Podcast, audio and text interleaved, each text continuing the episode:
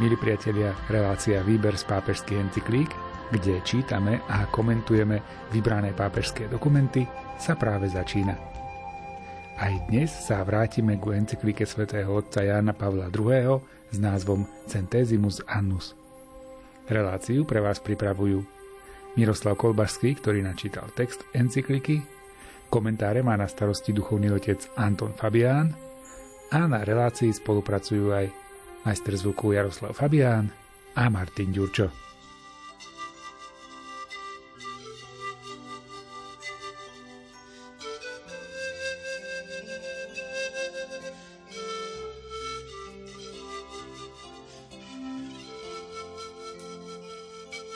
Úlohou štátu je obrana a ochrana takého spoločného majetku, akým je prírodné a ľudské prostredie, ktorých zábezpeku nemôže zaručiť iba trhový mechanizmus.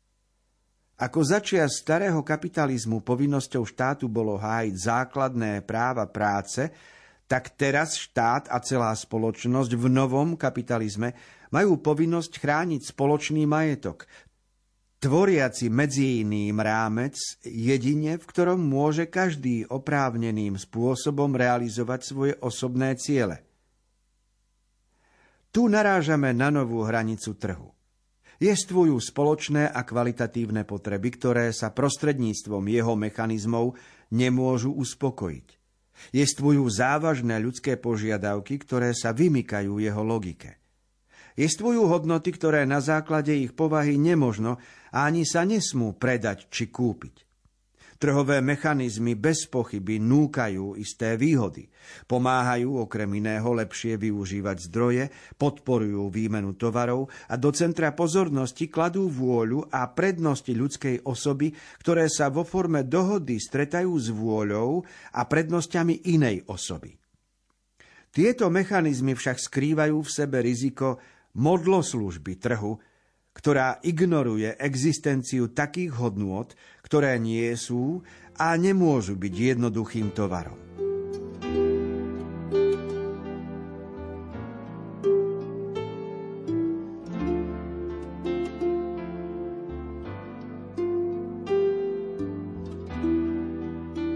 Je zaujímavé, ako pápež Jan Pavol II už v roku 1991 používal terminológiu, ktorá v súčasnosti sa overuje, že to tak platí. Už vtedy hovoril o starom kapitalizme a o novom kapitalizme. A čo bol starý kapitalizmus, keď bola priemyselná revolúcia, keď boli manufaktúry, keď bol dlhý pracovný čas, to všetci vieme. Ale nový kapitalizmus pod tým rozumie novú hranicu trhu. Čiže to, čo sa dnes zbošťuje, aj Jan Pavol II to nazýva modloslužba voľného trhu, to sa ukazuje ako nepriateľné, lebo nie všetko sa dá predať a kúpiť, najmä ak berieme do úvahy aj hodnoty. No a o tom, čo všetko nemôže byť predmetom trhu, o tom bude reč v nasledujúcich riadkoch.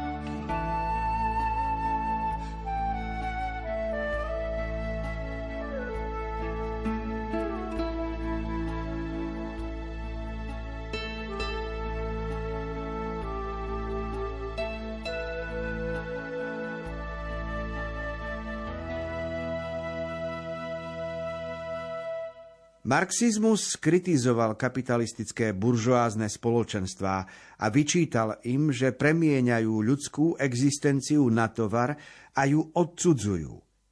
Táto výčitka spočíva bez pochyby na klamnom a neobjektívnom chápaní pojmu odsudzenosť.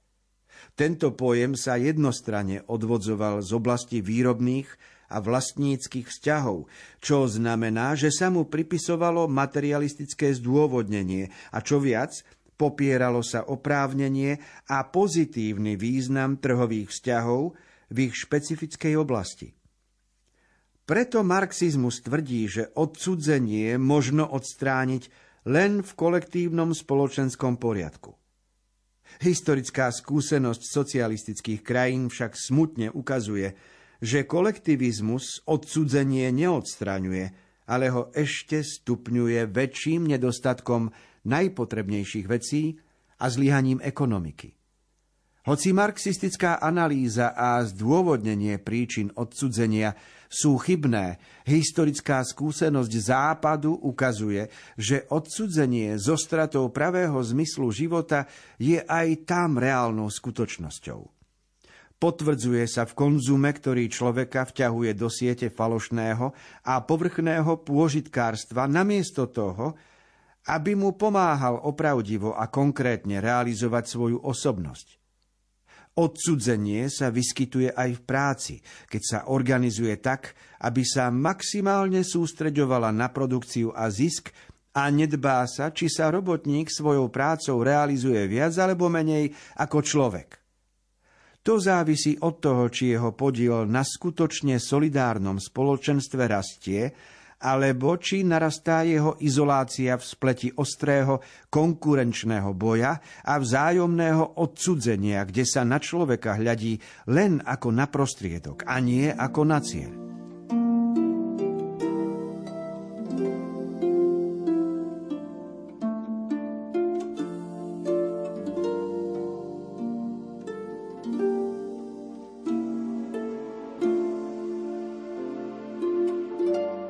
Dôležitý pojem, ktorý sa používa vo výklade encykliky Centesimus Annus je odcudzenie sa človeka, ktoré pápež vidí v tom, že spoločenský poriadok kapitalistický priniesol na stôl konzum, pôžitkárstvo a nehľadí sa na človeka v plnej jeho osobnosti.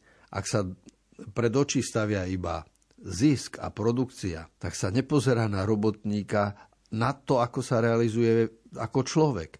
Čiže vidia sa len veci a preto potom takéto správanie sa voči ľuďom znamená e, zväčšovanie odsudzenia.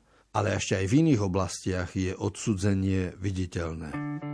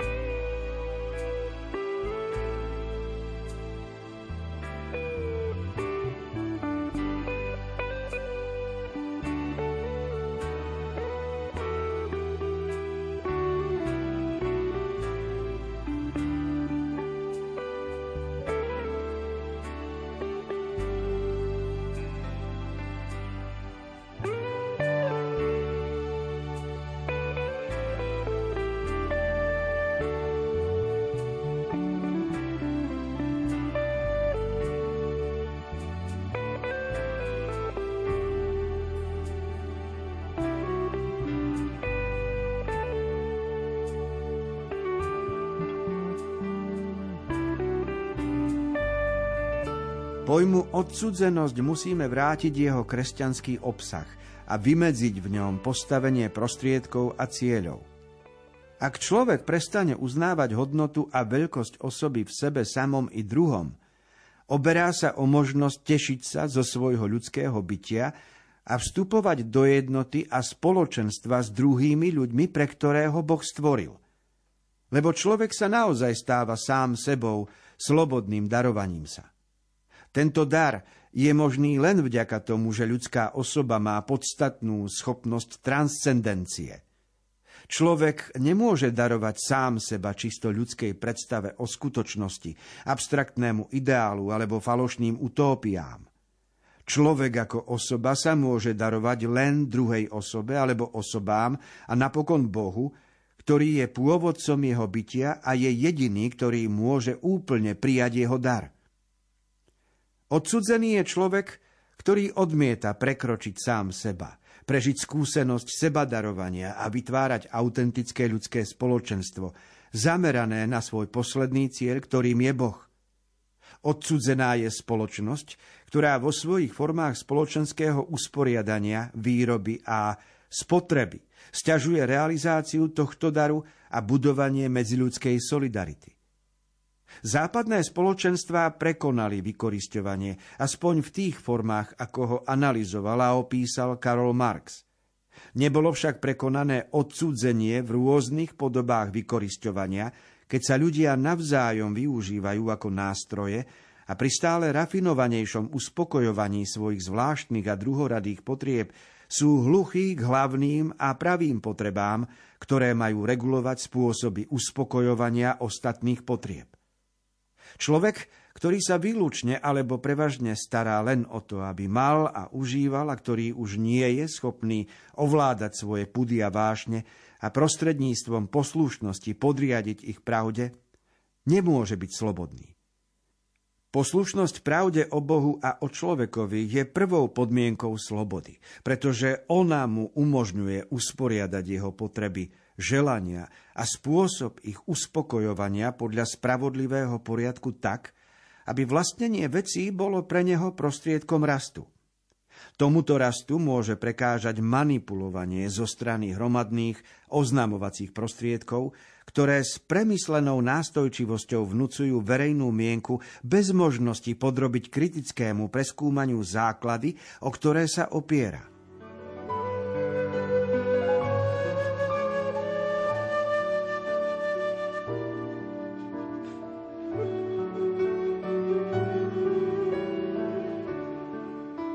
Keď bol Karol Vojtila mladý profesor v Ljubline, tak mal veľké témy o ľudskej osobe vo filozofii. A toto mu zostalo celý život. Takže potom aj ako pápež, ako človek, ktorý píše encykliky, tak nevyhol sa tomu, že časti z lekcií profesorských sa ukazujú aj v jednotlivých encyklikách. Napríklad téma o hodnote ľudskej osoby. A v tejto súvislosti porovnávajúc kapitalizmus, socializmus, porovnávajúc súčasný konsumizmus, hovorí dôležité slova. Človek ako osoba sa môže darovať len druhej osobe alebo iným osobám a napokon Bohu, ktorý je pôvodcom jeho bytia. A je jediný, ktorý môže úplne prijať jeho dar. To je to, čo sa volá schopnosť transcendencie človeka. Čiže môže prekročiť seba samého a zajtra môže byť lepšie ako je dnes a zo života vie urobiť dar. A toto sú veľké smery, veľké rozhodovania, lebo súvisí to so slobodou, v ktorej sa človek rozhoduje a samozrejme, že každý chce byť slobodný. Ale na to, aby človek bol aj slobodný, na to treba ešte jedno, čo opakujem z encykliky. Poslušnosť pravde o Bohu a o človekovi je prvou podmienkou slobody. Bez tejto poslušnosti k pravde o Bohu a o človeku sa ľudská sloboda stáva manipulatívnou.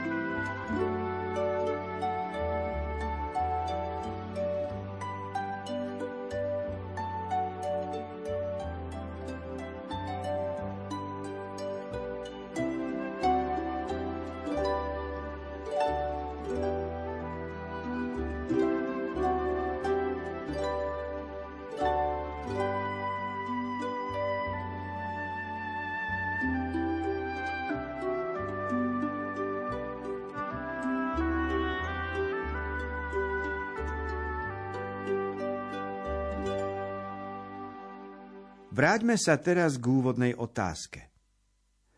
Možno tvrdiť, že po páde komunizmu je kapitalizmus víťazným spoločenským systémom a že tento systém je cieľom úsilia krajín, ktoré sa pokúšajú o obnovu svojho hospodárstva a svojej spoločnosti. Je to, Vary, ten model, ktorý sa má navrhnúť krajinám tretieho sveta, hľadajúcim cestu ozajstného ekonomického a spoločenského pokroku? Odpoveď je prirodzene komplikovaná. Ak sa termínom kapitalizmus označuje ekonomický systém, ktorý uznáva základnú a pozitívnu rolu podnikania, trhu, súkromného vlastníctva a z toho vyplývajúcej zodpovednosti za výrobné prostriedky, slobody tvorivej činnosti človeka v ekonomickej oblasti, odpoveď je iste pozitívna, hoci by bolo priliehavejšie hovoriť o podnikovom hospodárstve či trhovom hospodárstve, alebo jednoducho o slobodnom hospodárstve. No ak sa pod kapitalizmom rozumie systém, ktorom hospodárska sloboda sa neviaže na taký pevný právny poriadok, ktorý slúži úplnej ľudskej slobode a ktorý hospodárskú slobodu pokladá za zvláštnu dimenziu slobody s jej etickým a náboženským jadrom, odpovedie potom rozhodne negatívna. Marxistické riešenie stroskotalo, ale na svete aj naďalej pretrvávajú javy vytláčania ľudí na okraj spoločnosti a vykorisťovania, najmä v treťom svete, ako i javy odsudzenia človeka, osobitne vo vyspelých krajinách, proti ktorým církev dvíha svoj dôrazný hlas. Masy ľudí ešte stále žijú v položení veľkej materiálnej a morálnej biedy – Zrútenie komunistického systému v mnohých krajinách iste odstraňuje prekážku, ktorá stála v ceste vhodného a realistického prístupu k týmto problémom. Ale to nestačí na ich riešenie. Ba hrozí nebezpečenstvo, že sa rozmôže radikálna ideológia kapitalizmu, ktorá odmieta čo i len uvažovať o týchto problémoch v presvedčení, že každý pokus o ich riešenie je vopred odsúdený na prehru a ich riešenie ľahkoverne prenecháva voľnému vývoju trhových síl.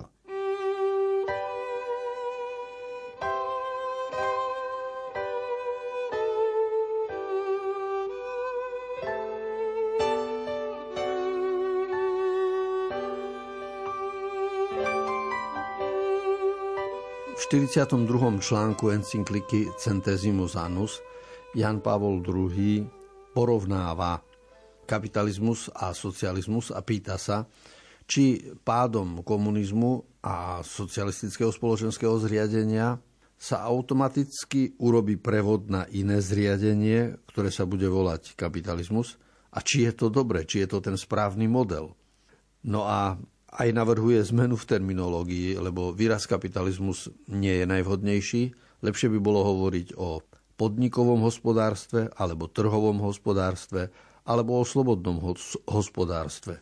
A my tu zistujeme, že naozaj v spoločnosti vidieť, že nie je tu osobnosť, ktorá by bola ako hospodár. Ani v našej krajine, ani v susedných.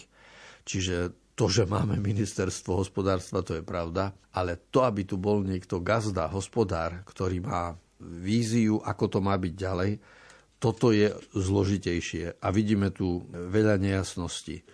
To potvrdzuje aj pápež v encyklike, lebo vidí, že, že ono sa to tak ako si voľne samo vyvíja a nikto nevie kam, lebo nie je zákonitý prechod z jedného usporiadania spoločnosti do druhého.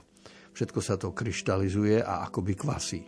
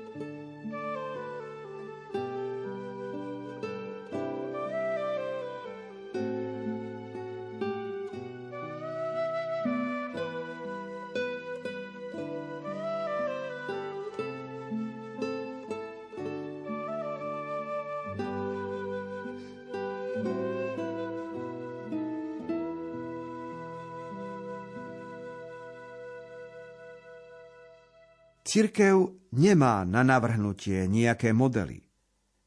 Reálne a skutočne úspešné modely sa môžu zrodiť len za rôznych historických situácií v úsilí zodpovedných činiteľov riešiť konkrétne problémy vo všetkých ich úzko previazaných spoločenských, hospodárskych, politických a kultúrnych aspektoch. Tomuto úsiliu cirkev ponúka ako nevyhnutnú duchovnú orientáciu svoje sociálne učenie, ktoré ako sa už povedalo, uznáva pozitívny význam trhu a podnikania, ale súčasne poukazuje, že jedno i druhé sa musí bezpodmienečne orientovať na spoločné dobro. Uznáva aj oprávnenosť úsilí robotníkov dosiahnuť plné uznanie ich dôstojnosti a väčšieho podielania sa na živote podniku aj keď pracujú spolu s druhými a pod vedením druhých, majú v istom zmysle pracovať na svojom s použitím svojej inteligencie a slobody. Integrálny rozvoj ľudskej osoby v práci neodporuje požiadavkám vyššej produktivity a výnosu z práce. Naopak, dokonca ich podporuje, aj keď má možnosť oslabovať pevné mocenské pomery. Na podnik sa nesmie nazerať ako na spoločnosť kapitálu. Je to zároveň spoločnosť ľudí, do ktorej patria rôznym spôsobom a so špecifickou zodpovednosťou rovnako tí, čo na jej činnosť prinášajú potrebný kapitál, ako aj tí, čo sa na nej podieľajú svojou prácou. Na dosiahnutie týchto cieľov treba ešte veľké odborárske hnutie robotníkov, ktorého cieľom je oslobodenie a všeobecné pozdvihnutie človeka.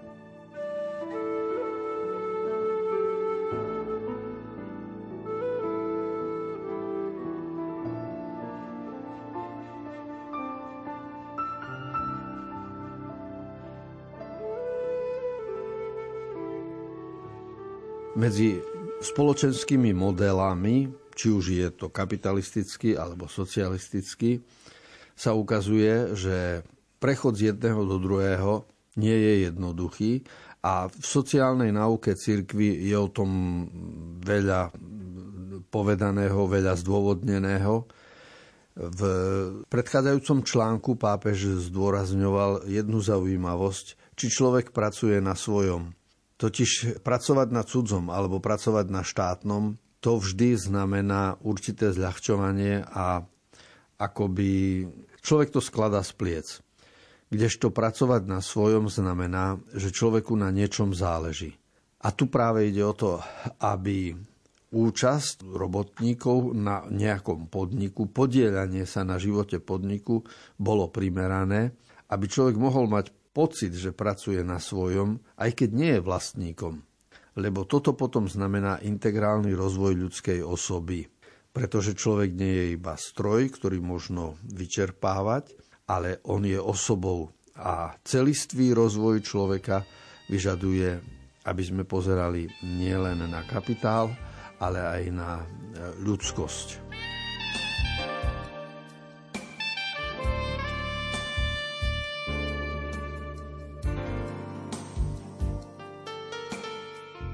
Dnešné vydanie relácie Výber z pápežských encyklík sa končí. Čítali sme a komentovali encykliku Centesimus Annus od svätého otca Jána Pavla II. Pokračovať v ďalších článkoch dokumentu budeme opäť o týždeň. Túto, ale aj všetky predchádzajúce časti relácie Výber z pápežských encyklík nájdete v internetovom archíve Rádia Lumen. V premiére sa budeme počuť opäť o týždeň. Z Košického štúdia sa lúčia a pohodu pri rádiách prajú tvorcovia relácie Miroslav Kolbašský, Anton Fabián, Jaroslav Fabián a Martin Ďurčo.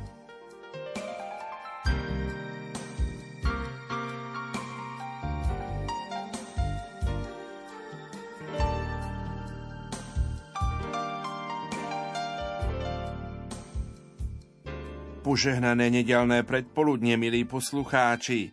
V nasledujúcich minútach ponúkame priamy prenos Sv. Omše z kostola Sv. Jany na Bukovci. Celebruje ju Pavol Bugoš, na organe hrá Antónia Sabolová. Pri Sv. Omši sa budú spievať piesne z jednotného katolíckého spevníka čísla 167, 135, 152 a 150.